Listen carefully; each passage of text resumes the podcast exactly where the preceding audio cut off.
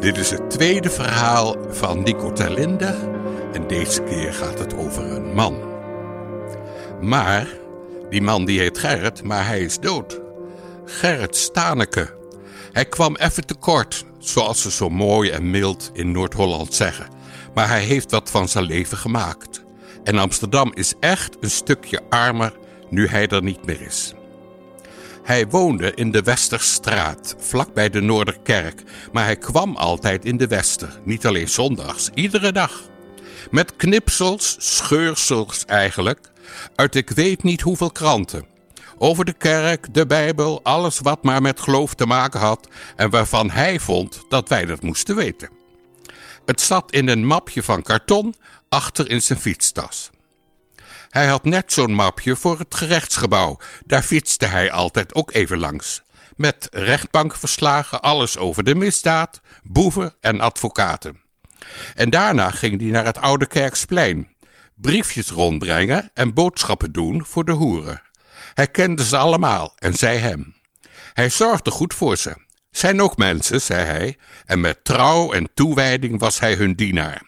Als hij eens een lekke band kreeg, ging hij naar het bureau Warmoestraat. En daar was altijd wel een agent die zijn band wou plakken. Soms kwam iemand de familie waarschuwen dat ze Gerrit in het ene bordeel na het andere binnen hadden zien gaan. Wat doet hij daar? Boodschappen doen, briefjes rondbrengen, zeiden ze. En eraan toevoegend, maar wat deed jij daar? Je kwam hem overal tegen op zijn hoge zwarte schoenen, krom als een hoepel, handen op de rug en een sloffend been. Weerloos, maar ook ontwapenend.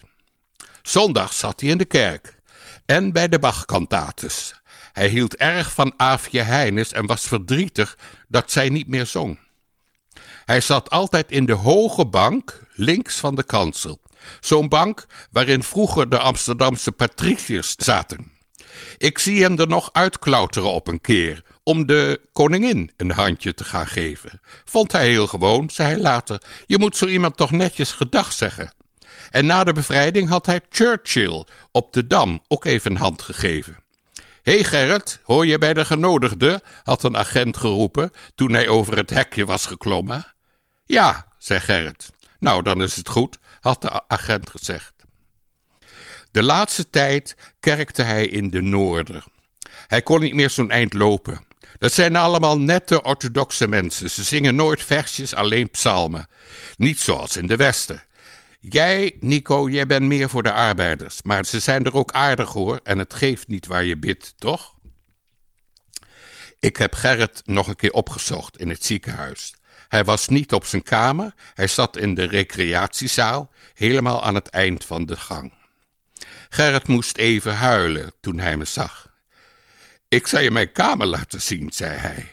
We liepen de gang in, maar bij de eerste deur sloeg hij rechtsaf. Jongens, riep hij, en hij probeerde zijn grote hoofd zo hoog mogelijk op te tillen. Dit is dominee Terlinde van de Westerkerk en die komt voor mij. Op naar de volgende ziekenzaal. Dit is dominee Terlinde van de Westerkerk en die komt voor mij. En zo verder, tot het einde van de gang. Ik liep wat verloren en verlegen achter hem aan. Ik wist niet hoe ik kijken moest. Ik wilde hem vragen verder maar gewoon door te lopen, maar zijn stralende gezicht weerhield me. Hij voelde zich echt uitverkoren en ik was blij dat hij dat zo voelde, want hij is een uitverkorene. Ook Gerrit hoort bij de genodigden. Op de begrafenis heb ik gezegd dat ik zomaar dacht dat onze lieve Heer, Gerrit, hierboven, stond op te wachten en tegen de engelen zei: Doe maar gauw open. Dit is Gerrit Staneke uit Amsterdam en die komt voor mij.